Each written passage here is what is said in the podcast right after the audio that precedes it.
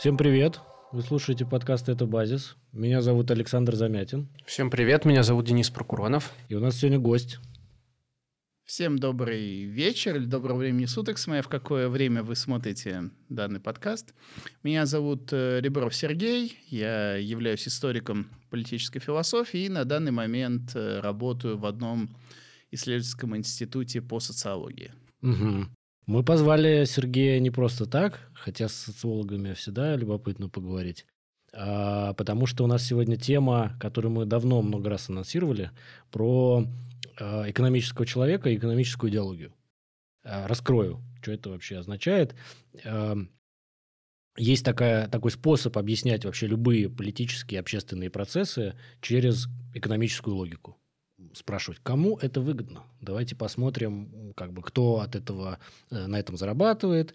Э, так объясняют любые события, начиная, не знаю, перестановками во власти, заканчивая войнами и какими-нибудь политическими катаклизмами.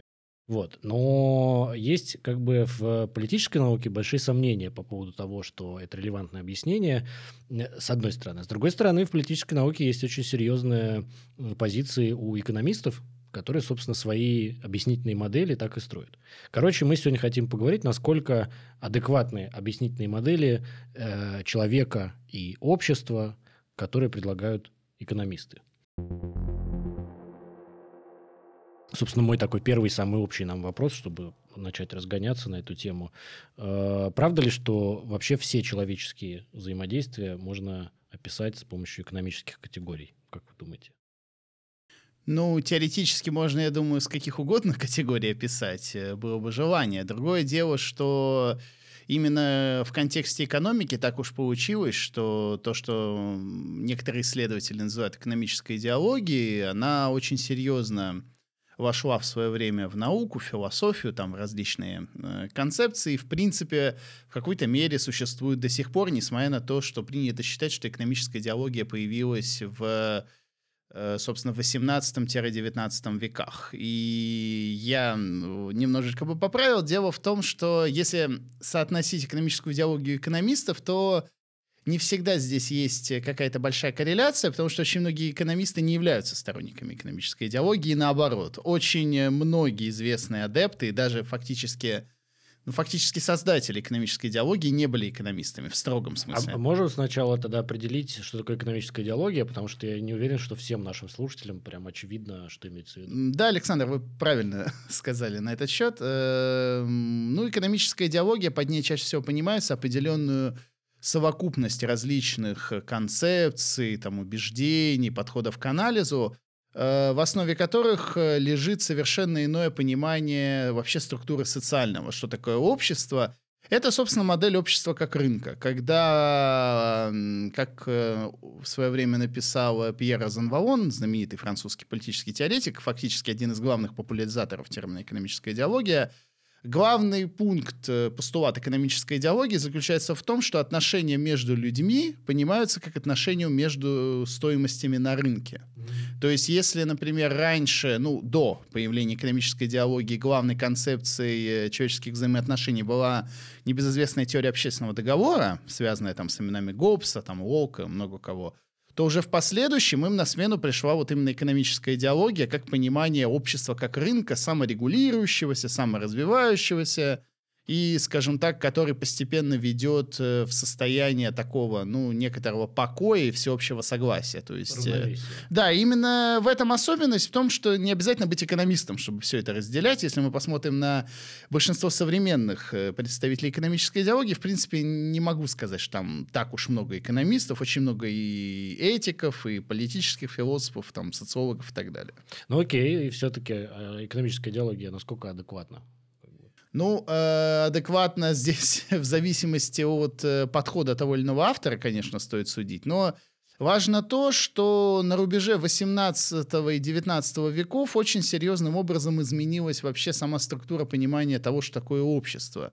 Дело в том, что, во-первых, э, случ- случилась тогда некоторая революция вообще в подходах к тому, что мы понимаем под экономикой, политикой и так далее. Вот, например, Мишель Фуко в свое время писал, что тогда же появилась, в принципе, идея единой Европы, которая вот сейчас очень активным образом муссируется в обществе дело вот в чем. Если в более ранние э, там, века, во время господства меркантилизма, главным источником богатства, как известно, считалось золото, но в чем здесь особенность? Золото, оно в принципе является ограниченным. То есть, как бы, э, когда вы забираете чье-то золото, у того, у кого вы забираете это золото, у него его становится меньше. Угу.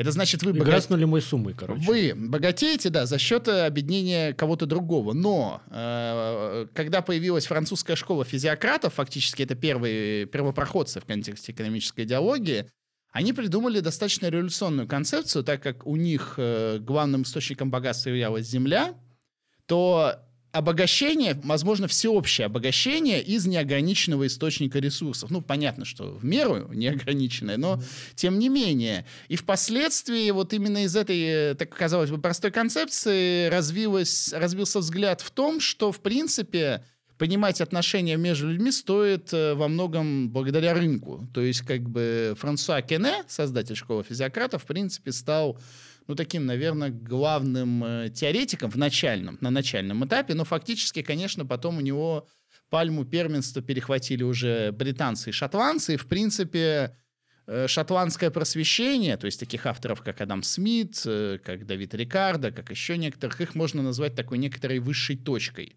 развития экономической идеологии, которая впоследствии там ушла в несколько разные направления. То есть где-то она вообще оторвалась экономической теории, где-то она, скажем так, достигла еще большего такого пика. То есть, э, в принципе, если мы говорим о ну, таком высшей точке развития данной концепции, то это, конечно, Адам Смит. То есть это человек, который, в принципе, вообще придумал идею рынка. То есть не просто так, что вот рынок — это определенное место, где люди меняют товары на товары, но нет, это определенный такой рукотворный имманентный бог, который, в принципе, вот, э, который, который подчиняет себе и государство, и там различные духовные mm-hmm. сферы, вообще все. То есть, как бы, это вот случилась такая некоторая революция. И в отношении Смита вообще существует такая большая проблема, что до сих пор очень многие его рассматривают исключительно как экономиста. То есть не смотрят на Но ну, его концепцию. Исходно он моральный философ. В, этом, в этом-то и особенность. В этом-то и особенность, что как бы не рассматривают политика и социально-философские истоки его концепции в контексте экономики. И забегая вперед, надо сказать, что даже Маркс так Смита не рассматривал. Он рассматривал его именно как экономиста, и это в свое время стало некоторой проблемой. Mm-hmm. Ну, а сегодня, если говорить про высшую точку, да, то есть это за последние там 200 лет к сегодняшнему моменту, если убрать из этого там академический дискурс, про который мы сейчас говорим, да, а больше про такое базовое понимание про здравый смысл, то сегодня как раз рынок выступает, э, вот вера в рынок выступает такой вот точкой, через которую мы можем объяснить себе, что на самом деле всеобщее благосостояние возможно, только э, если мы уберем, может быть, какие-то мешающие элементы в рынке в виде там, избыточного влияния государства. Где-то мы уберем э, вопрос э, там, национальной какой-то политики, вопрос авторитаризма. Если мы это уберем, мы придем к какому-то там идеальному рынку, более-менее там свободному, то это как раз будет тем ресурсом, как вот возвращаясь к там, физиократам, да, только сегодня вообще идея рынка, рыночных отношений нас приведет к тому, что у нас будет всеобщее такое благосостояние, возможности для всех. А, и это вот первая часть такого, наверное, вот влияния экономической идеологии сегодня в массах вообще. То есть одно дело рассматривать экономическую идеологию внутри там, социологии, внутри истории социологии, внутри политической теории. А другое дело смотреть на нее, как в том числе мы ставили вопрос для этого выпуска, э, как такая система доминирующих таких взглядов, э, веры и способ анализировать вообще наше все Ну, именно что как идеология, вот как бы как массовая идеология. Да, то есть это вот вера вот в рынок, который способен... То есть опять это все описание через рынок, описание всего нашего взаимодействия через рынок и вера в то, что это может привести к благосостоянию и успеху для каждого. То здесь особенность просто в том, что если мы говорим об экономической идеологии 19 века, ну, 18-19, которая была у Смита, то надо понимать, что в то время она параллельно с политической экономией рассматривалась в качестве такой универсальной науки, способной объяснить все. Но что очень важно, что уже довольно быстро политическая, уже ближе к концу 19 века, политическая экономия, в принципе, потеряла такую функцию. То есть уже начиная, например, с Леона Вальраса, ну, достаточно легендарного экономиста, экономическая теория постепенно все больше, скажем так, утрачивала такие наполеоновские амбиции, что я вот сейчас приду вам и объясню, как все работает. Постепенно вводились там математические методы в экономике, постепенно там су сужалась э, там исследовательская область. То есть, как бы, конечно, среди там современных ученых-экономистов есть сторонники экономической идеологии, но не сказать, что это являя... это связано там э, сильно с их там, возможно, научной областью. Это чаще всего просто определенные такие политико-этические их взгляды.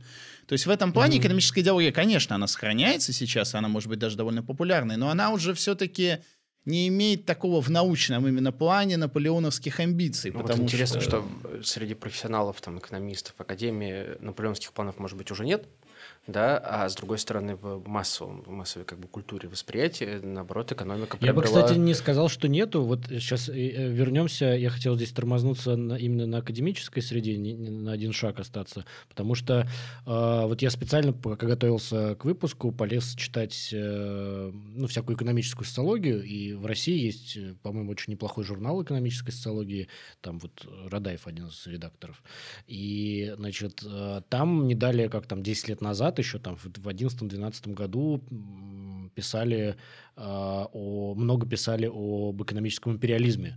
Это такое явление в науке, когда экономисты приходят в чужие области, ну, например, в социологию, и начинают своими методами от, как бы захватывать такие совершать интервенции, да, интервенции в чужие области. И социологи тут же напрягаются, так, это что здесь происходит? Это экономисты или, или политологи. Например, э, ну, э, э, интервенция экономики в политологию вообще для политологии конституирующая. То есть, как бы, когда экономика появилась в политических науках, политология сама по себе так и, и устоялась как наука.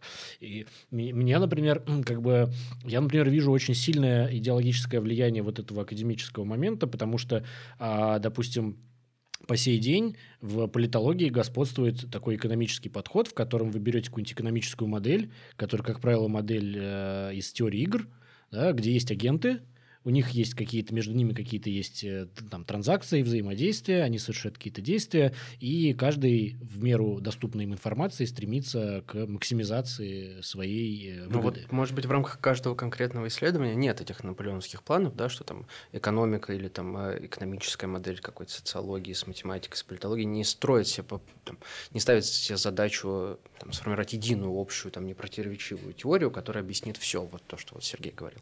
А, но вот из-за того, что что, видимо, этот метод или эта там, схема повторяется из исследования, из исследования mm-hmm. в академической среде, и возникает то, что это наблюдается везде, и это формирует такую тотальность. Ну, это приводит, мне кажется, вот в, то, в том числе, например, к тому, что э, там, я не знаю, вот есть мои знакомые, которые не очень как бы там разбираются в науках, но им интересно, что происходит в общественно-политической жизни. Вот, у них нет бэкграунда академического.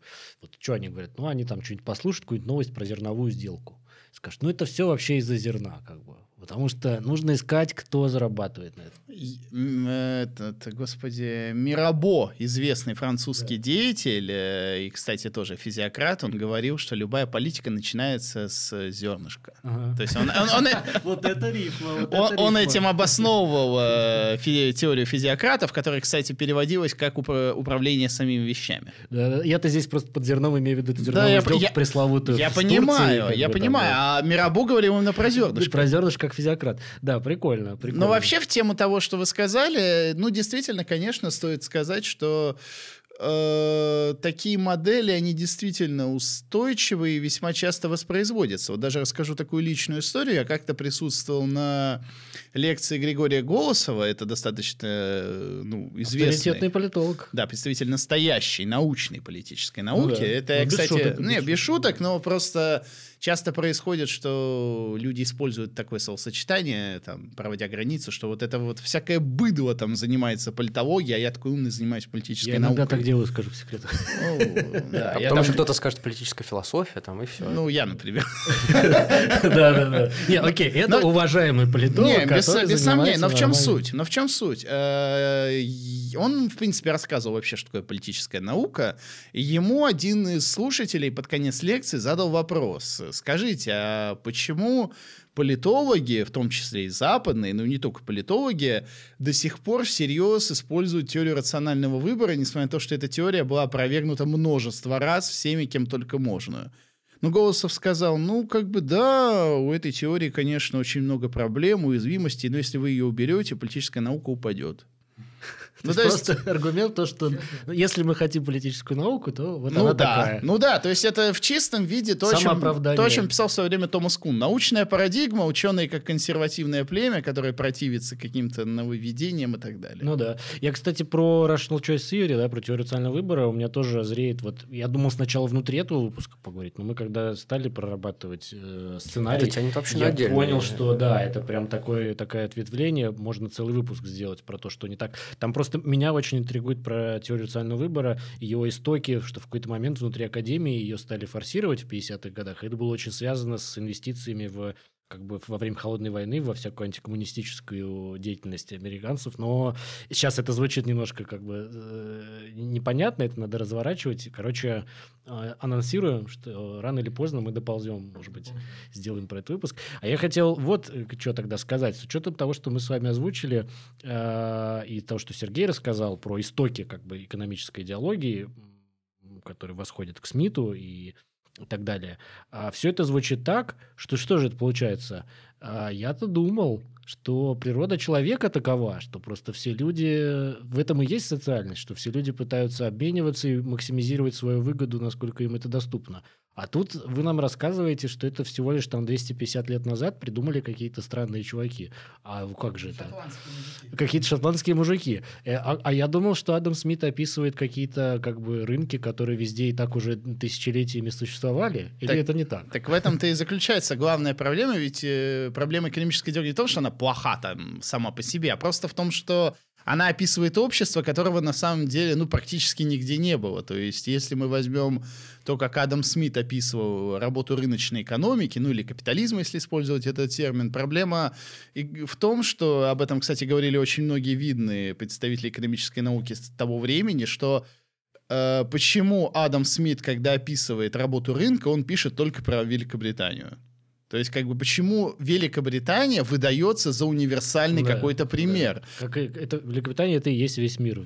Ну, Причем, да. даже на самом деле, я бы усилил, э, любой антрополог тут сразу придет и скажет, что Адам Смит описывает вообще даже и не Великобританию, а какую-то непонятную хрень из своей головы. И это тоже. В принципе, если мы возьмем дискуссии того времени, то особенно главными противниками подобной концепции были немцы. Вот, например, был такой известный, ну, не особо известный, но... Как бы, да, Фрейдих Лист. Он написал книгу «Национальная система политической экономии», где коренным образом критиковал Смита, во-первых, за его космополитизм, который думал, что все страны мира почему-то должны действовать как вот игроки на рынке, но в такой теории войны невозможны, они тем не менее случались, потому что войны тупо невыгодны в таком случае становятся.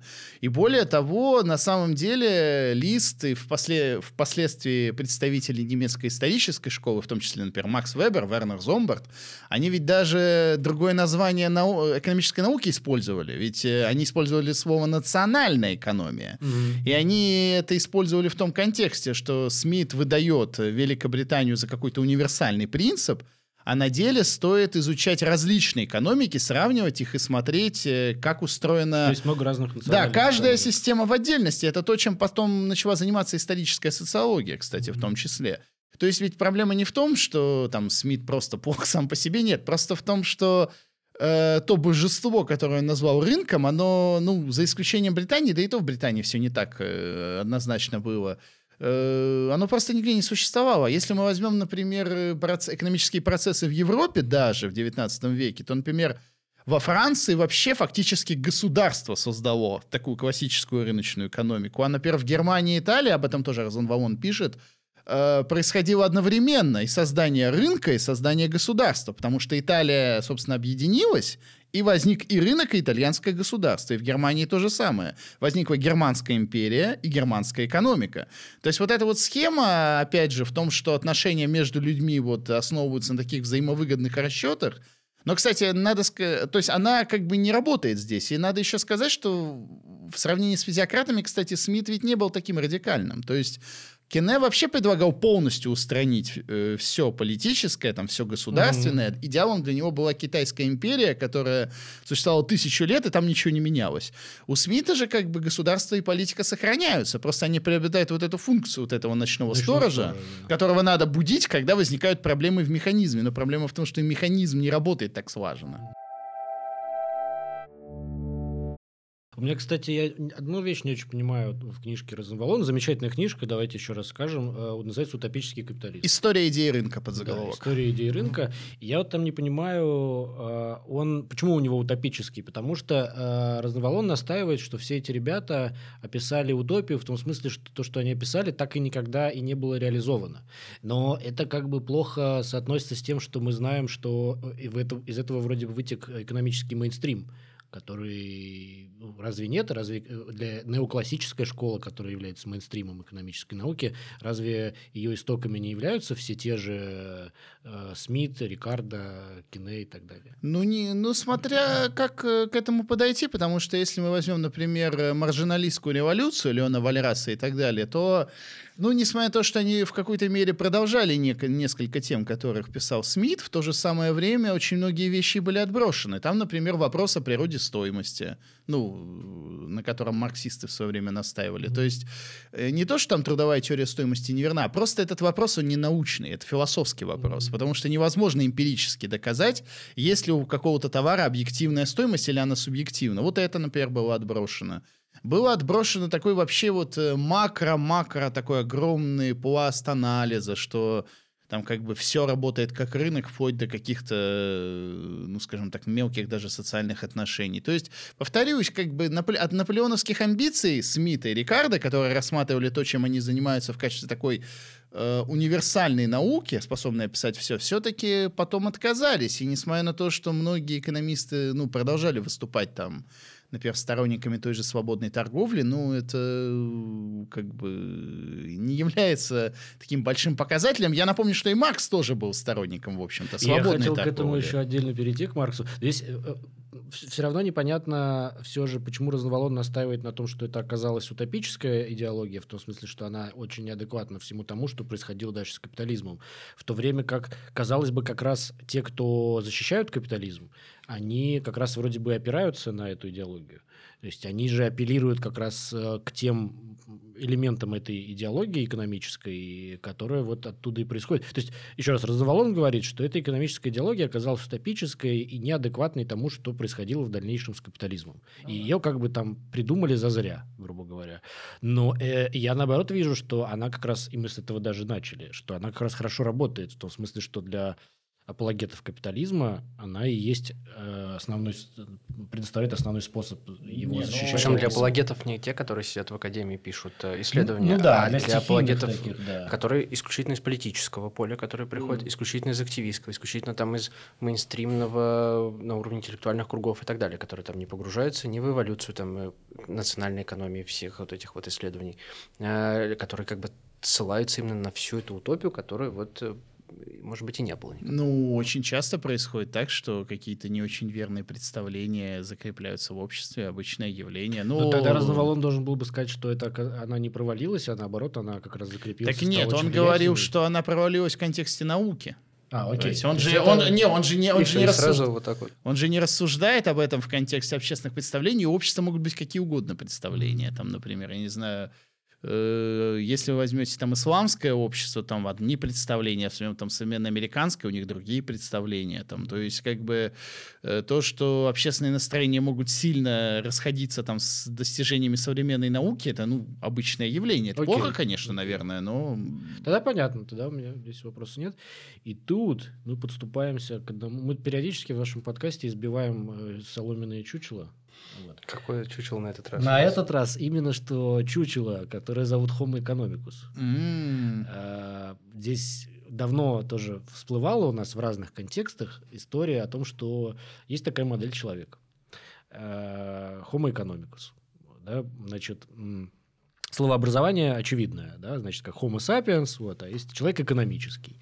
И эта модель, э, там, если сейчас не, не заниматься каким-то начетничеством, а пересказывать своими словами, подразумевает, что э, есть такой способ описать э, поведение людей, э, как бы через такие предпосылки о том, что люди стремятся к максимизации собственной прибыли, и люди занимаются обменом некоторыми транзакциями. И то, и то они делают при этом рационально. То есть Да, как и то- бы и то, пытаются ну, в, рационализировать э, максимально там, свое действие. Чтобы сразу, значит, предотвратить претензии к тому, что люди вообще особо не рациональны, как правило, можно сказать, что рационально в меру доступной им информации и когнитивных способностей. Так вот, с экономическим человеком э, вопрос как бы у меня, например, такой. Э, С одной стороны, понятно, что он никого из нас в отдельности не описывает. И это дурацкая претензия, потому что, конечно же, научные модели, они так заведомо так устроены, что они обобщают, усредняют там, и так далее. Поэтому претензия о том, что я еще не видел ни одного Homo economicus, и поэтому это плохая, значит, Человек прямоходящий, человек покупающий, человек обменивающий. Есть еще, кстати, Homo советикус. Есть Homo- это тоже отдельная для нас тема. Ну, кто-то этих людей видел прямо, Да, даже видит у меня постоянно. даже в книжке глава про него есть. Короче, значит, да, а кто-то его еще и видел. Значит, короче, претензия о том, что Homo economicus не похож ни одного существующего человека, это, конечно, дурацкая претензия, она не годится, потому что наука так не работает. Конечно, понятно, что это модель. Понятно, что она должна что-то объяснять. Но м, вопрос дальше в том, насколько это действительно адекватная модель. Э, с одной стороны, м, как бы и- и- экономическая наука вроде бы каких-то успехов добилась в предсказании поведения людей, а с другой стороны, и как бы существует критика. Вот, может быть, про критику Homo economicus. Ну, собственно, мне кажется, ну, здесь ответ довольно очевиден. Просто Homo economicus, он очень удобен для существующих структур нау- э, научного знания в Вот. контексте экономики. Опять же, возвращаемся к примеру с Гоусовым. То есть, мне кажется, то же самое, просто удобно в рамках этой парадигмы проводить исследования. Ну, и ученые племя консервативные, они довольно медленно адаптируются к каким-то изменяющим факторам. Но вообще, если говорить о критике, ну, есть целый раздел поведенческая экономика. который Вот я хотел время- чуть-чуть там как бы здесь проговорить эти вещи. Может быть, нам они так уже известны, но не все наши слушатели могут знать. В чем история? Значит, что за поведенческая экономика и что она меняет?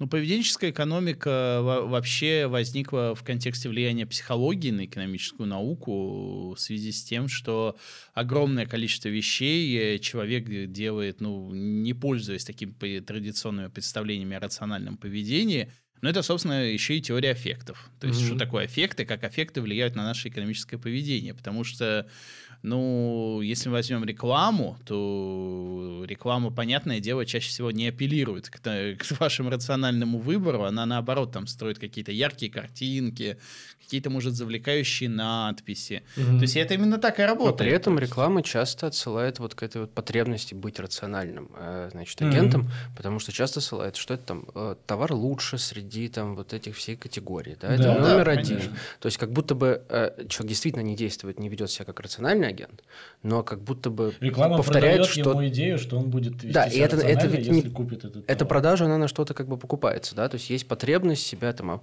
обосновывать через того, что ну, через то, что я пытаюсь быть более Еще рациональным. знаешь из того же из той же темы, когда реклама использует э, полезность, не только выгоду, но полезность в том смысле, что Она может быть невыгодная, но она при этом А, полезная. Да, что вы не просто там хорошо проведете время и получите удовольствие, а что это еще и познавательно, полезно, вы станете лучше, там э, вот такой вот мотив часто. Но эти мотивы как раз и сидят и держатся на вот этом всем представлении. То есть, если вот мы говорили там про э, людей в обществе как э, элементы там свободного рынка, да, люди там как фирмы, вот, которые действуют максимально рационально или хотят действовать рационально, и все держится на свободном э, добровольном обмене, вот на таких вещах.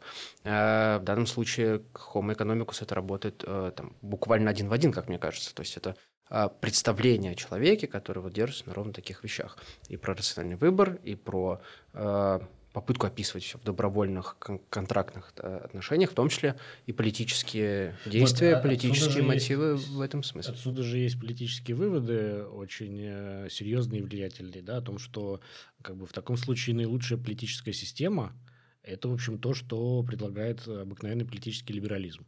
Это система, в которой э, каждый человек, значит, владелец своего голоса в политической системе, он как бы этим голосом может распоряжаться, голосуя за какого-то кандидата, и э, как, бы люди при определенных условиях, благоприятных либеральных условиях, будут делать наилучший выбор, и политическая система придет в равновесие, если ей не мешать. Так же, как экономическая рыночная система должна прийти в равновесие, если в нее не вторгаться. И таким образом, если мы верим в то, что Homo economicus – это адекватная модель человека даже хотя бы в среднем, не каждого отдельного человека, а в целом, а, то в таком случае мы автоматически должны верить в то, что либеральная политическая теория – это как бы наилучшая политическая теория. Здесь еще есть большая проблема, связанная вот опять же с economicus и экономической идеологией. Проблема в том, что даже в теории в такие процессы вот идеального там рыночного обмена или даже когда политика становится рынком, постоянно вмешиваются всякие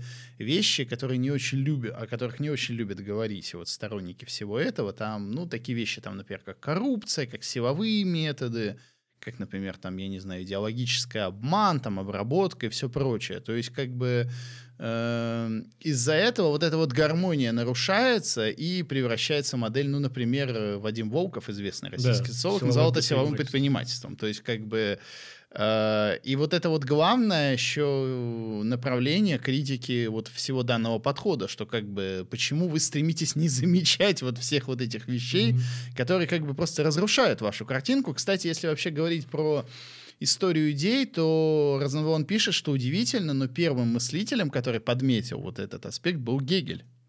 То есть э, у него он э, в ранний период собственного творчества, еще до феноменологии духа, он прочитал «Богатство народов» Смита, и в отличие, кстати, от Маркса, он не испытал такого пиетета перед этой книгой, он ну, как бы отметил ее положительные стороны, но он, напис... но он критиковал Смита за там, абстракцию рынка, за э, представление, что там объединение масс — это какой-то случайный процесс, что как бы он вообще не особо не значит. И Гегель как бы предложил-то как раз-таки вообще политическое больше восприятие таких проблем. То есть для Гегеля государство, ну, как абсолютная идея, выступало как такое вот, скажем, снятие вот этих проблем путем корректировки mm-hmm. того, что предлагает рынок. Ну, к чести Маркса, конечно, можно сказать, что он не мог прочитать эти работы, потому что они вышли значительно позже. Это такие работы Гегеля, как, например, «Система нравственности» или «Йенская реальная философия», он там об этом пишет. Ну, как бы удивительно, но вот фактически Кегель стал первым критиком политической экономии в этом mm. плане, можно сказать. А меня, честно говоря, не удивляет. Гегель такая мощная была глыба, я просто иногда офигеваю с него. Он что только не... Да? Самобытная история. Самобытная абсолютно. история. Вот, возвращаясь к Homo economicus. А, окей, значит, мы а, видим, какие выводы, ну, как бы, что следует, если мы принимаем модель Homo economicus. Мы проговорили про экономическую идеологию, понимаем, что Homo economicus в ней укоренен или нет. Как бы это связано? Э, ну, особым образом, конечно, да, но как бы Homo economicus э, можно использовать, конечно, не вдаваясь в такой универсализм экономической идеологии, но, скажем так, исток все равно один, конечно mm-hmm. же. Угу. Ну вот, и тогда э, тут как бы хитрый вопрос, э, который я и сам себе задаю, и с вами хотел обсудить, э, о том, почему Homo economicus в таком случае при всей этой критике все-таки описывает значительная часть э, поведения людей и даже в чисто внутри экономики, чисто внутри науки имеет некоторый успех как модель.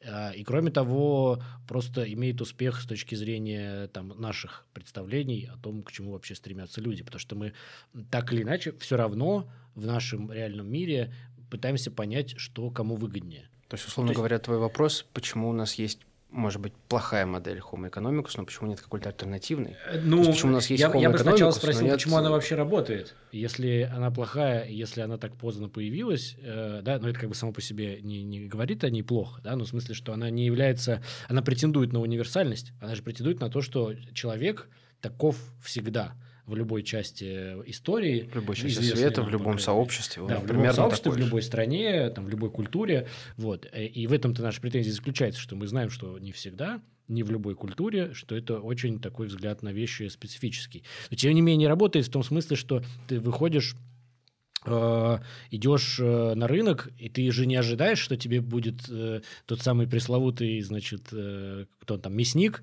э, тебе предлагать просто так э, свое мясо, да, он будет тебе его именно что продавать. Ну, на рынке понятно, там все принимают правила игры, что надо продавать и зарабатывать. Но в целом ты, когда как бы по жизни перемещаешься, да, ты не ожидаешь от людей какого-то сильно уж противоречащего хумоэкономикусу поведения. Ну, во-первых, когда вы покупаете что-то на рынке, опять же, могут огромное количество вмешаться посторонних факторов, которые напрямую не относятся к характеристикам товара. Например, как выглядит продавец, как хорошо выглядит товар. То есть вы же можете и не знать, например, о его характеристиках. Или, например, там, ну, вы пришли, например, на огромный рынок, там, у вас ограниченное время, вы нашли там первый киоск, что-то купили, и только потом, спустя там много часов, узнали, что, например, на той стороне рынка продают гораздо дешевле.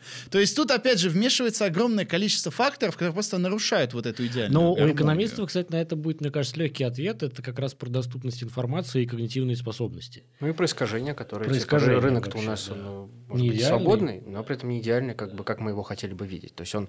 Тут нет не Тут, знаю, монополиста и э, кого-то да, еще, есть- но... Такой момент, Не когда эти экономисты в своем империализме, в смысле, в своих интервенциях в чужие области, в какой-то момент стали объяснять, например, э, браки и семейные отношения. То есть, как люди, например, находят себе партнеров.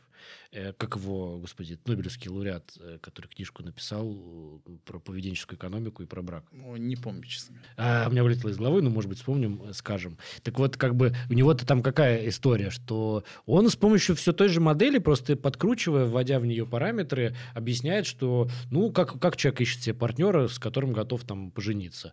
Ну, есть какой-то ограниченный опыт, есть набор как бы экспериментов. Э, По по результатам этого набора человек приходит к выводу, что ожидаемая выгода от вступления в брак со следующим партнером подходящих параметров выше, чем ожидаемая выгода от ожидания более лучшего партнера. Ну, типа, вот как бы все это можно рассчитать, экономизировать. Вот тебе экономика семьи. Ну, вообще, касательно, вот, возвращаясь э, к тому, о чем вы говорили в контексте и того, что иногда модель Homo economicus работает, ну, как бы да, но иногда и другие модели работают. Например, была гоббсианская модель «Человек человеку волк». Ну, как бы... Она тоже претендовала, кстати, на универсализм. Ну, надо сказать, что иногда и она работает. Да. То есть, кстати, иногда действительно люди так друг друга рассматривают. Э, Вот, кстати, мне в голову даже пришел такой образ. Я помню, одно сообщество ВКонтакте, я не помню, правда, какое, выпускало философские комиксы, где философы встречались э, друг с другом и общались. И вот там, я помню, попали на необитаемый остров несколько знаменитых философов. Там в том числе был Адам Смит и Томас Гоббс. И Адам Смит говорил, мы должны организовать наше хозяйство, построить свободный рынок, честно с другом конкурировать. Подходит Гоббс, берет камень, бьет его по голове и говорит, нет, это все чушь, мы должны учредить верховную власть, иначе начнется война всех против всех. Прикольно, да. да. Ну, то есть вот так вот, да. В экономической социологии как раз э, есть, э, по-моему, очень прикольный сюжет про то, как экономические социологи объясняют, почему эти экономические модели стали неплохо в какой-то степени работать э, для объяснения поведения людей. И там, по-моему, само по себе это объяснение очень значимо для там, политических выводов. А О чем они говорят? Они вводят понятие перформативности экономической науки. Что это означает? Это означает, что ну, перформативность сама по себе это э, как бы термин, который означает действие речевого акта просто по факту его произнесения. Ну, самый там тупой пример простой там: я нарекаю вас мужем и женой. Вот как бы вы стали мужем и женой в тот момент, когда кто-то это произнес. Это изречение является перформативным. Оно не констатирует какое-то положение вещей, оно не задает вопрос, а оно создает положение вещей. То есть пока мы с вами не будем говорить об экономике семьи, ее по сути нет. То есть когда мы Вот, начнем вот, заявлять, что в семье вот. рыночные отношения, тогда они появляются. То есть и вместе с появлением этой экономической идеологии, с развитием этой экономической науки, а, с ее как бы распространением в другие области, а, она работает перформативно. То есть э, приведу тоже пример. Очень прикольно, я когда готовился к выпуску, полез почитать, а какие вообще у социологов есть исследования этой самой перформативности. Нашел такой сборник под редакцией Мишеля Колона, м, значит, и там первая же статья про организацию э, рынка клубники в одной коммуне во Франции, ну, маленькая коммуна, где там почти все живут выращиванием клубники. И там в нее приезжают люди, покупают эту клубнику. И там есть давно устоявшие, ну, там как бы там сотни лет люди живут на этой клубнике, там есть давно устоявшиеся способы организации этой торговли, Но в какой-то момент э, власти вместе с крупным бизнесом, когда, э, в общем, в, в, в конце 70-х эта индустрия начинает расти, приходят туда, в эту коммуну и говорят, слушайте, у вас тут вообще эта вся торговля очень странно устроена. Мы тут прочитали в учебниках по экономике, как должны быть устроены аукционы. И, значит, и построили специальное здание, в, значит, и ввели правила аукционов. То есть, как бы торговля в этой коммуне клубникой э, должна проходить по некоторым правилам. Эти правила, они вводятся не на основании того, как реально торговали между собой люди в этой коммуне, а они вводятся на основании того, что написано в учебниках о том, как должны быть устроены аукционы, некоторые абстрактные. И перформативность в этот момент происходит. То есть экономическая наука приходит туда, где люди как-то там взаимодействуют, и как бы заставляет их взаимодействовать по-другому. И эти торговцы клубники сначала, ну и вообще довольно долго сопротивлялись этому. Говорит, слушайте, это как-то странно, мы, и мой отец так не, я никогда так не продавал, и мой отец так не продавал, у нас по-другому, это что, какой-то очень странный это ваш аукцион. Он говорит, ты что, дурак, это по науке, это по экономической науке. И тут тогда вопрос, если экономическая наука заставляет людей вести себя по-другому, таким образом, то в чем ее тогда объяснительный потенциал? То есть она сначала приходит к людям, говорит, вам надо вести себя по-другому, а потом экономисты приходят к этим людям, которые начали вести себя по-другому, и говорят, о, они ведут себя в точности, как наши экономические модели предсказывали. Как бы вот, вот в этом обман. Ну, часто бывает так, что люди создают какую-то форму знания, выясняется, что э, там какие-то реальные отношения не очень под это подстраиваются, но они пытаются как-то менять это. Ну, так да. в средневековье со средневековой теологией, господи, так, так и было. Там люди, когда, например, организовывали судебный процесс, но они, например, говорили, там, говорить о том, что он не мог убить э, там столько-то людей так же нелепо, как говорить о том, что Иисус не родился от девственницы. То есть, как бы, понимаете, структура аргументации, она очень часто меняется. И если, опять же, взять того же Томаса Куна, он это идеально показывает. То mm-hmm. есть, э, ну, Кун, правда, конечно, писал о естественных науках, но я думаю, в принципе, это можно применить к экономике. Mm-hmm. В данном случае, получается, у нас нет э, четкого такого разделения, что вот есть некая практика, да, некий настоящий как бы капитализм, условно, да, настоящий рынок, э, который существует сам по себе, а есть четкая граница с утопическим капитализмом, да, с утопией, которого никогда не существовало. Если приход... находятся почему-то, опять-таки, на каких же по каким-то причинам они же находятся, те исследователи, экономисты, которые написали какие-то книжки, да, а потом нашлись люди, которые пришли к тем, кто занимается этим промыслом, там, клубники, продажи и так далее. Mm-hmm. Если они нашлись, а, и они пришли и э, переделали вот всю организацию этого рынка как бы по, по книжкам, mm-hmm. а такого не было никогда. Значит, это вот люди, которые носят какое-то знание там и вырабатывают mm-hmm. его, они такая же часть этого всего рынка. То есть здесь нет прям противоречия, получается. То есть теория, она возвращается в практику, меняет ее, и дальше да. Ну, в этом. Да. Нет, ну смотри. Но проблема в том, что теория могла бы быть теоретически другой, она могла бы как-то по-иному объяснить. И это с одной стороны, а тут все-таки есть очень большой обман, потому что, допустим, сторонники экономической идеологии, они ведь как ее используют для апологии капитализма? Они говорят, что капитализм отражает наилучшим образом саму суть человека. Потому что homo economicus – это суть человека. Люди, по сути, стремятся к собственной выгоде по своей природе, как бы изначально – вот. Типа, а если вы в это не верите, посмотрите. Но то, куда мы смотрим, оно уже находится под влиянием экономической науки, которая поменяла суть человека. То есть, на самом деле, природа человека, на объяснение которой претендует э, вот эта вот вся экономическая наука, она сама по себе подвижна. И она находится под влиянием самой этой науки.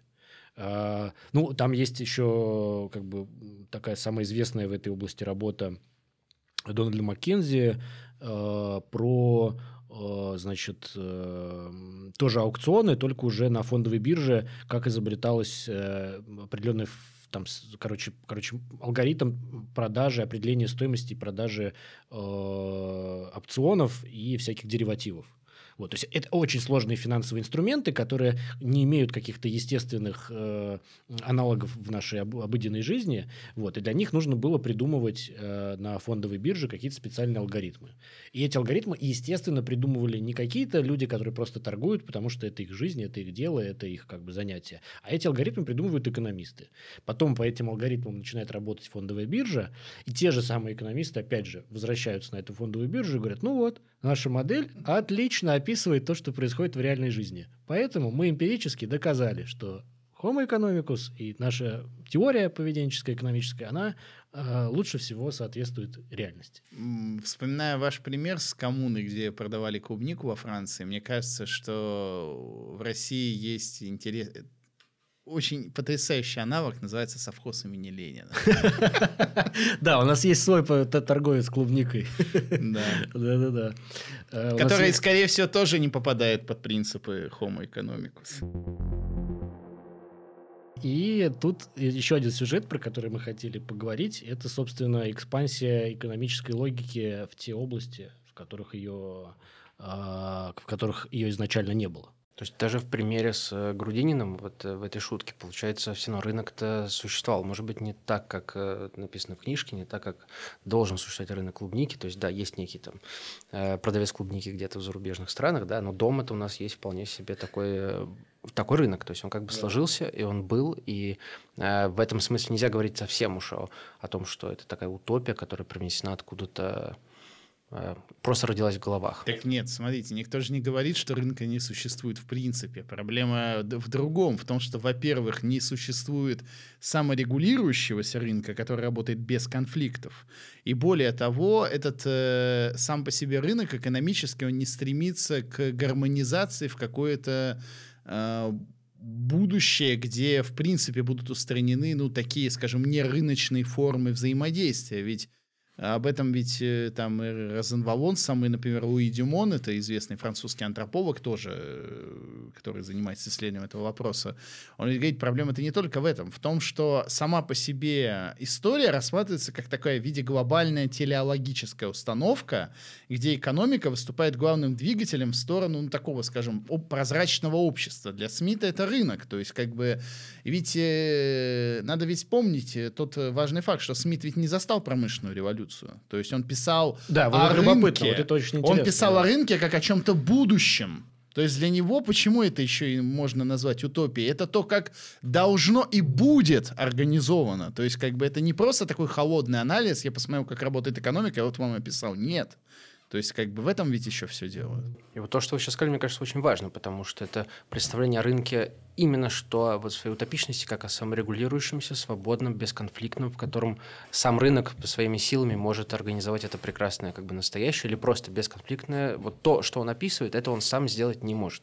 Но при этом тот рынок, который существовал, который существует и который развивается, и рыночная логика рыночных отношений, которые производят определенную экспансию в другие сферы, это происходит, но они отличны от того, что сам рынок о себе рассказывает. Ну, головами определенных там именно так, исследователей, именно так. экономистов и так далее. Mm-hmm. Потому что рынок, который пришел в семью, он как бы пришел. Рынок, который пришел в те сферы, в которых еще не было обмена денежных отношений и так далее, этот рынок сформировался. А, да, происходит коммодификация, которая затрагивает те сферы сегодня, которые еще не были затронуты там, 50 лет назад. Но это не тот рынок, о котором рассказывают э, апологеты этого рынка. И никогда таким не был. Именно так. Ну, чтобы проиллюстрировать, о чем, собственно, идет речь, когда мы говорим, что рынок приходит туда, где не было раньше рыночной логики, и товарами становится то, что товаром изначально не было, я бы обратился тут еще к еще одному классику, Карл Палани, и, ну, чтобы нас не обвинили в неймдропинге, да, значит, чуть-чуть, значит, Карл Палани, такой... Э, как его, кстати, дисциплинарно отнести? Он же не экономист. Антрополог, скорее. Да, думаю. но антрополог до антропологии. Ну, например, у Бурдье тоже были лекции по экономической антропологии. Тоже ну, типа... Поэтому он был социологом вообще. Да, я думаю, что скорее как социолог, да. Короче, вот, и у Карла Палани есть очень известная книжка «Великая трансформация». Это не единственная его известная книжка, да, но «Великая трансформация» наиболее, в которой он как бы показывает, что есть три э, важнейшие для капитализма вещи, которые не были товарами, но стали товарами. Это земля. Ну, сельское хозяйство. Да. да, и появление ренты как товаризации земли. То есть для э, сельскохозяйственных обществ земля не была никогда рынком, тем, что крутится на рынке. Она могла быть предметом обмена, естественно. Ну, там она натуральная была, форма была. Да, она была вообще, в принципе, важнейшей вещью в жизни любого сельскохозяйственного э, общества, это очевидно, да, но не была именно товаром. Она никогда не номинировалась как товар, который вращается на рынке и должен иметь миновую и потребительную стоимость. А второе – это рабочая сила, э, как, как, как бы труд человеческий, потому что исходно человеческий труд – это просто то, чем живет человек, а не то, что должно, опять же, крутиться на рынке. Ну, ну как, ограниченно как... все-таки были и в древней истории такие примеры. Там как бы наемный труд, он существовал еще со времен Древней Греции, он просто, скажем так, не был супер распространен. Да. Ну, классический пример, там, представьте себе каким-нибудь богатым римским там патрицием, который покупает там, допустим, себе раба, этот раб становится известным гладиатором, побеждает на боях, вам приносит кучу-кучу там новых денег. Ну да. Это тоже прибыль, Да. это тоже бизнес. Да, это То- тоже рабочая сила. то- но только как бы это понятно, это не массовое явление, но тем не менее это было. В данном случае участие рабов, например, в том же сельском хозяйстве, да, это же тоже использование труда как ресурса. То есть это еще не становится там рабочей силой, как мы знаем сегодня, да, но это более популярная история, более популярная история, чем гладиаторские бои, но ну, понятно, использование да. как ресурса, тем не менее. Мгм. Ну, поинт Палани-то в том, что, окей, могут быть такие примеры, э, это не мешает тому, что труд сам по себе до того, как он стал товаром, воспринимался как, ну, как бы просто основной способ человеческой жизни. Ну, то есть люди, в принципе, труд – это часть моей жизни. Не, не, не, не, не как штука, которую я должен покупать и продавать, а это просто и есть реализация моей жизни. Тут э, можно привести такой пример, что если раньше труд как добродетельное что-то, да, что то, что Мгм. делает из тебя там э, человека, например, да, сегодня труд это вот э, как некоторые там э, Ну, он чаще профессор- всего принуждение. Ну да, но исходя из там, экономической идеологии, да, вспомнилось э, в книжке, которую уже несколько раз в других выпусках цитировал, э, «Капитализм ничего больше» Милановича. Там он приводит э, примеры таких вот э, вторжений там, экономической идеологии, когда там профессор Стэнфордского университета в, в речи перед выпускниками говорит, что вы сегодня э, не больше там, и не меньше, чем там, управляющие активами, да, где вот ваша личность – это есть все ваши активы. Да? То есть ваш труд – это как бы актив. То есть это уже не добродетельное что-то, это не про возвышенное понимание труда, это вот про Актив еще вот... в том смысле, что на нем ты можешь зарабатывать. Конечно. Что труд это то, что должен обменять на деньги, а потом деньги обменять на что-то, что воспроизведет твой труд, чтобы продать, сделать еще побольше труда и продать его еще побольше и так далее. Ну, в чем, собственно, наша экономика труда и заключается. И третье, что мне совсем в свое время, когда я читал Палани, снесло голову, сейчас-то мне уже как-то все устаканилось, это то, что он говорит, значит, товаром стала земля, товаром, которая никогда им не была, товаром стал труд, который никогда им не был, и третье, товаром стали деньги, которые никогда по Палани не были товаром до определенного момента. Ну, критика бартерной теории денег, Да. которая ранее Да, считала, давайте что... про нее чуть-чуть скажем тоже. Ну, а ранее считалось, что деньги всегда являлись товаром, и более того, они возникли... э, Именно при- что взамен на бартер. Да, они возникли в- перед непосредственно какими-то государственными институтами, то есть деньги были раньше, чем государство, ну, это в свое время было основой такого экономического либе- либерализма. Опять же, Но- кстати, все это Адам Смит придумал. Ну, опять же, да, вот кто главный, главный злодей. Но не имея здесь- никаких исторических оснований для этого, просто достав это априорно из своей головы, не имея ни одного исследования на руках. Ну, ну, в то время и трудно Их и было не себе могло такое да. представить. Но в чем суть?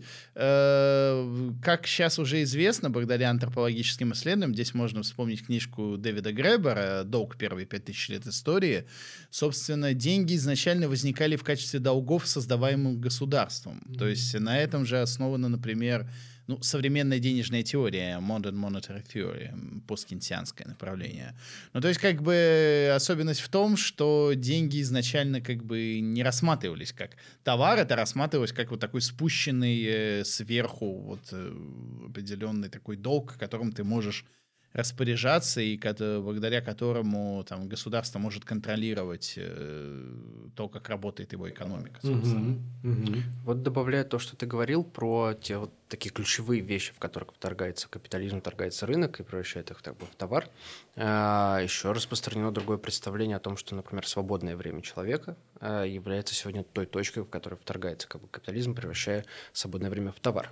У нас есть основная работа, на которой мы зарабатываем там, наши деньги, остальное время принадлежит нам. И дальше вопрос, как его, на что его тратить, это вопрос такой без очевидного ответа, что выгоднее, что нет. А Я хотел бы быстро добавить к тому, что вы сказали. Ну, просто чтобы понятно было слушателям, классический пример. Вы там после рабочего дня там э, сидите на Ютубе, там смотрите какие-нибудь ролики, но вы при этом смотрите рекламу на этих роликах, и вы как бы ничего не делая, как бы помогаете людям зарабатывать, и Ютубу как площадке. Или в Телеграме тоже сидите, там, э, допустим, я не знаю, какой-нибудь Телеграм-канал рекламу пускает, как бы. Ну, то есть это вот пример того, как работает Я бы даже то- больше сказал, что даже тот факт, что у вас просто есть телефон, который рядом лежит, он все равно генерит определенные как бы данные, там GPS Это или тоже, там это э, тоже. данные сигналы, которые потом продаются и перепродаются, и возникает как бы доход за, за счет того, что, по сути, ну, это ва- ва- ваша жизнь. А, Но именно что свободное время в своем мышлении человек начинает думать о том, как потратить это свободное время, там, отдохнуть таким или таким образом, тем или иным. У меня не может быть выходных, я должен всегда Да, работать. а, но если, Если это- я не это же работаю, я теряю время версия. зря. А, Ты можешь же думать про это по-другому, по-другому, что а, вот я сейчас отдохнул, а, а я ведь мог заработать. А я ведь мог заработать. Я ведь мог заработать, причем, типа, я мог потратить это время на самообразование, чтобы это мне в итоге принесло там Успешный диплом, да, успешный успех. Это же ведь тоже вот эта интервенция как бы экономического, мышления, в- да. Той же самой идеологии, про которую мы говорим.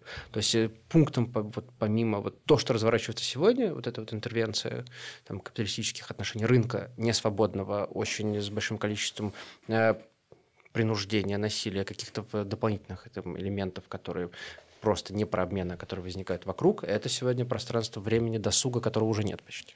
Я, мне вот сейчас вот вы обсуждали это, мне в голову пришел образ какого-нибудь бизнес-тренера. Ну, то есть э, да. какого-нибудь, я не знаю, там, малолетнего школьника, который записывает себя там на камеру. Деньги можно зарабатывать не только ходя на работу с 10 до 8, Да, да, но да, даже не выходя из дома. да. Я зарабатываю каждый вечер 500 долларов на быстрых торгах. Да, именно так. Да, да, да. Ну, это вот популярность реклам, например, э, в последнее время, последний год э, среди крупных YouTube-блогеров в России реклама именно как пере- переобучиться на айтишника, как за- начать, э, как сменить свою карьеру. Почему? Потому что там за три месяца обучения вы получите диплом, который, возможно, там даст вам гарантированный доход и так далее. Но это же тоже про постоянную вот погоню за погоню за тем, чтобы стать тем самым рациональным, эффективным агентом, который пытается еще очень удачно встроиться в некий свободный рынок, которого, ну, И это тоже, мне кажется, результат э, вот этой экспансии э, экономистского мышления, которая захватила как бы умы людей, потому что вот такой способ, как ты описал мышление, опять же, не является каким-то предустановленным, каким-то естественным для людей и каким-то как бы вечным. А, а сторонники экономической идеологии скажут, что на самом деле это и есть основной способ э, мышления для людей, естественный. И если люди вдруг какие-то мыслят не так, то им кто-то в этом мешает. Государство, какие-нибудь идеологии, какие-нибудь коммунисты там. А на самом деле дайте людям Совки спокойно... какие-нибудь. Совки, да. А вы вот как бы руки прочь, дайте людям спокойно предаться экономическому мышлению. Но из того, что мы знаем благодаря, например, социологии, ничего подобного, это экономическое мышление навязано в значительной Но степени. при этом есть ощущение, что вот это вот представление, там, homo economicus, да, там, человек как агент, что ты говоришь, это навязано, да, навязанное представление. Но, с другой стороны, сегодня человек больше, чем ранее, является действительности каким-то агентом э, вот этих вот А капиталистических раз- рыночных как раз отношений. к- То есть он является им. К тезису о перформативности. Э, Сначала оно навязывается, человеком становится, э, а потом ты констатируешь, что человеком стал, и все. И, ну, как бы, институциональные условия, например, если ты перестраиваешь рынок торговли клубники таким образом или какими перевативами, таким образом, как написано в книжках по экономике, то не удивляйся, что люди в этих институциональных условиях начинают себя таким образом вести. Ну, а, например, перенос э, части функций, которые раньше там выполняла там семья или ближний круг без рыночного обмена, да, там, не знаю, приготовление пищи, уборка, что-то еще, в какой-то момент это же стало отдаваться на аутсорс, это стало Мгм. быть предметом рыночных отношений до того, как, мне кажется, об этом появились какие-то исследования. То есть- Муж на час, например. да, то есть вот эта вот история, когда я закажу еду или там перестану готовить дома, но мы будем где-то это покупать вовне, а, как на массовом таком, как- что это станет базой как бы жизни для людей в крупных городах по всему миру, это ведь появилось до того, как об этом стали писать. Так это же как раз пример того, что эти вещи, там, семейные отношения, некоторые формы семейного досуга, там, приготовка еды, стали товаром в том смысле, что ты оцениваешь их не как э, способ провести время само по себе без относительной экономической системы, потому что тебе там так вот нравится этим заниматься, а ты их оцениваешь как а, через ту самую альтернативную стоимость. Типа, так, что мне сейчас дешевле, купить э, быстро еды готовую доставку и быстро это съесть, или пойти в магазин, потратить кучу времени на покупку, кучу времени на готовку. Как бы это же совершенно две разные логики. И вот в- в- как бы вторая логика э, – это логика товаризации таких занятий. Но при этом есть как будто бы другая логика. Люди, которые выберут, да, э, приготовить самому дороже, дольше, невыгоднее, но это выгоднее по другим причинам. То есть потому что там э, удовольствие от по- поедания Мгм. пищи выше, чем просто задача себя там насытить в этот конкретный момент. Но это будет та же самая примерно логика, да, то есть мы... Ну, Просто по другим, том, а э, как посчитать позициям. выгоду? То есть, как бы, там, на основании чего мы расставляем приоритеты приоритеты, что, например, там личное удовольствие более важно, чем, например, материальные как бы средства, которые ты потратишь.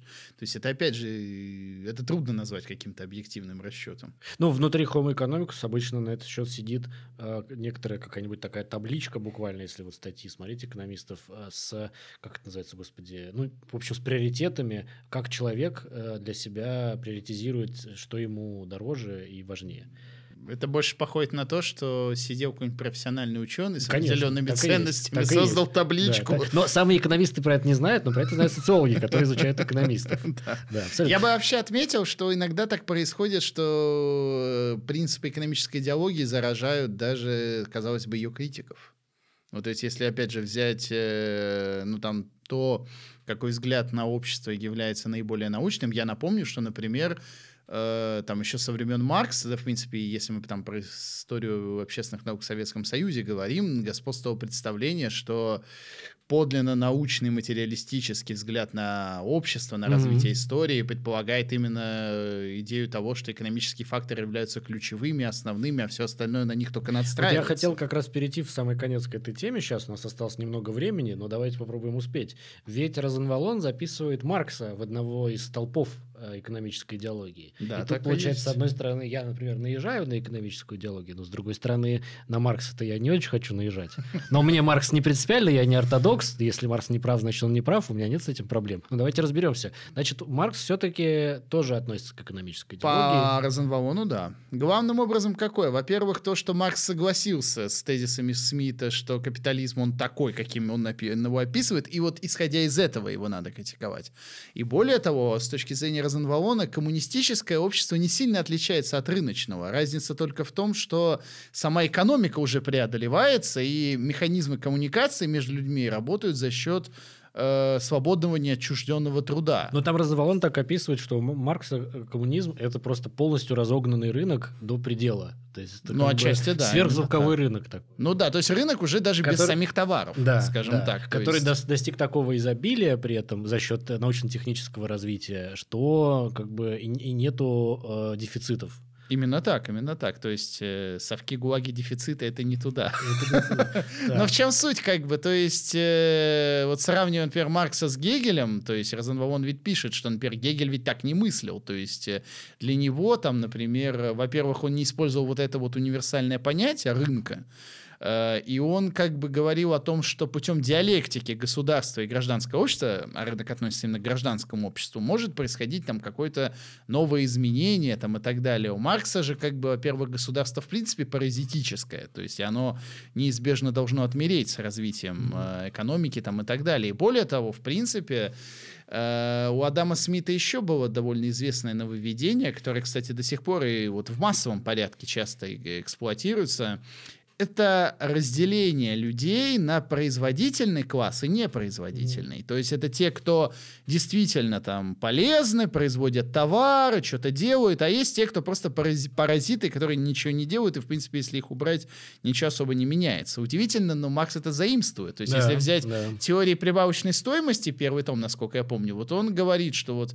есть рабочие, есть буржуазия, конечно, буржуазия это не очень хорошо, но как бы э, все равно она что-то делает. А есть чиновники, чиновники, артисты, там, священники, там, вот эти всякие мелкие служащие, которые услуги делают. Вот они, в принципе, как бы, они же товаров-то не производят, то есть, как бы... Но при этом у Маркса есть очень четко в других, как бы, местах э, вот именно опасения, чтобы сводить вообще труд к, только к предметной деятельности, да, только к вещественной. То есть, в данном случае производительный только относится к вопросу о насколько вот этот труд помогает там э, увеличивать там капитал, да, то есть, если он не помогает, он не производительный, но при этом Э, это не значит, что у нас существует только труд, который только вот товарное производство, а все остальное как бы в сторону ну, сбоку. Но э, как бы восприятие дальнейшее, как бы, да, особенно там, в советские годы, конечно, это вот такое. В вот оправдании Маркса, конечно, можно сказать, что он жил в специфических условиях, когда действительно огромный процент экономики был связан с производством физических товаров, как бы. Но, э, то есть, как бы, если вопрос, например, мы считаем и чиновников каких-то государственных тоже там пролетариями, рабочими, то говорить о том, что, например, например, я не знаю, отчуждение труда Игоря Ивановича Сечина, ну, это как-то, я не знаю, даже не серьезно, мне кажется. Нечего терять, кроме оков, да. Ну, да.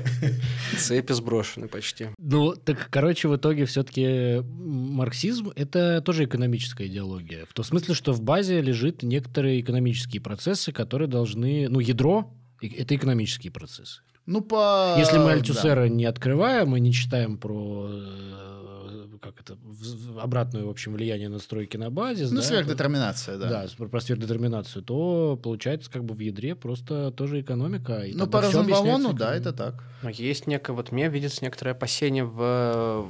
Мы сейчас видим и разговариваем про экономическую идеологию, которую продвигают адепты вот этого свободного рынка, да, теории рационального выбора, вот этого рационального поведения и так далее. Это ведь только часть вообще экономики. То есть это вот узкий как бы коридор, который был выбран для того, ну, или стал наиболее таким э, массовым, популярным, вос- воспринимаемым и так далее. А, И критикуя это, что вполне себе, ну, что нам не нравится, что это стало такой доминирующей там идеологией или очень влиятельной идеологией, мы при этом э, можем вылить как бы ребенка вместе с водой, да, то есть отказаться вообще от э, экономических, Да, экономического да, анализа. Это обратная И это как бы такая ловушка, что вроде бы эта экономическая идеология э, отодвигает политику вообще в сторону. Мгм. То есть э, политика это либо ее вообще не должно быть, как там у ранних представителей, там, физиократы, вот это вот.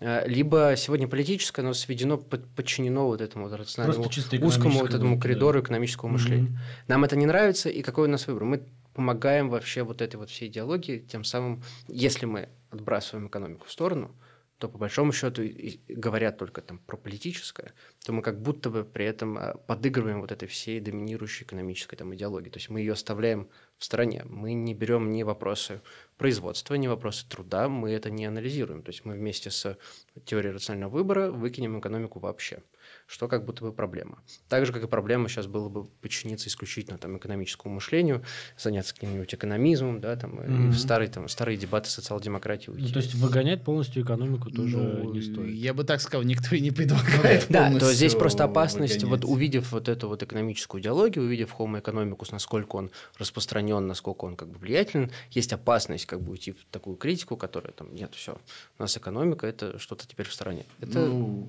я согласен. Я более того скажу, я уже упоминал сегодня имя Макса Вебера. Вот э, с Вебером какая интересная история приключилась. Вебер является одним из отцов-основателей социологии, но при этом он всю свою жизнь преподавал экономику. Он был профессором национальной экономии. И как бы Вебер, при том, что он занимался экономикой, там профессионально, много об этом писал, как бы у Вебера было вполне интересный взгляд на нее. Он говорил, что ну, есть различные хозяйственные системы в зависимости там, от культурного развития, в зависимости там, от устройства политической системы, и как бы надо изучать то, как это устроено, и различные как бы хозяйственные системы могут э, серьезным образом друг от друга отличаться. То есть, если мы, например, берем хозяйственную систему там древнего Китая, о котором писал Вебер, то он писал, что несмотря на там серьезное технологическое развитие тогдашнего Китая, там, например, в XI веке Китай вообще обходил Европу в контексте там технологий и всего прочего. По-моему, в XI веке Европа выглядела как сейчас какие-нибудь там самые слаборазвитые части ну, света. да, но в чем суть? Э, Конфуцианство являлось огромным здоровенным таким ограничителем развития из-за Мгм. того, что как бы китайцы ни к чему не стремились и стремились максимально сохранять, сохранять привычный им порядок. И как бы Вебер описывает, что как бы никто не говорит, что там экономика вообще не играет какую роль. Конечно, играет, но иногда играет большую, иногда меньшую. То есть как бы в этом плане, мне кажется, стоит отказаться не от экономики, а от универсализма. Мгм. Потому что универсализм в контексте создания общественных наук, он, ну, к сожалению или к счастью, не знаю, довольно редко до добра доводит. Окей, мне кажется, это хороший способ завершать наш разговор. Я бы только в, в окончание давайте суммируем тезисно, собственно, что, что мы сегодня до чего дошли. Значит, первое, мы ввели понятие экономической идеологии. Это такая как бы система идей, которая ставит, э, которая пытается объяснить человека и отношения между людьми, общественные отношения с помощью э, экономических э, соображений. Отношения между людьми понимаются как отношения между стоимостями на рынке. Да. Вот этот короткий тезис, мне вот кажется... это вот более точно, да, спасибо. Да.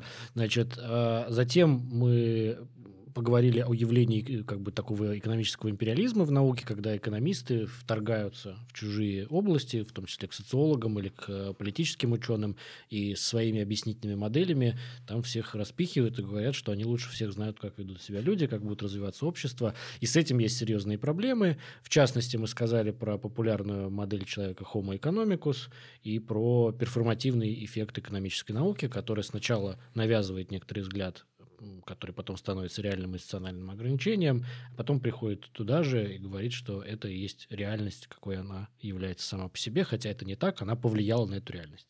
То есть человек, его природа и общественная природа изменчивые, в том числе они подвластны в этих изменениях экономической идеологии.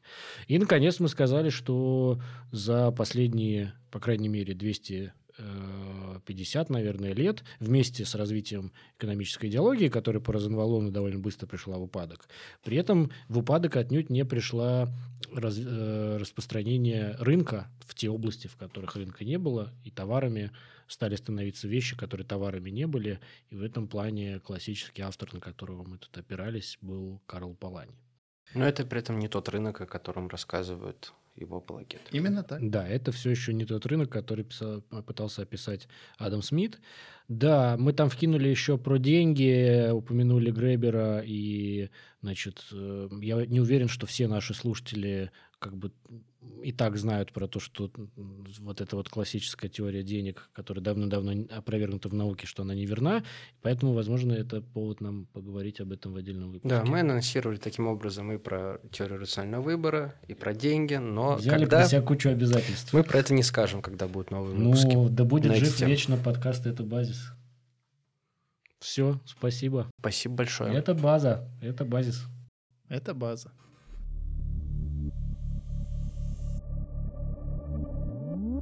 Все, это база. И это главное. Это основа.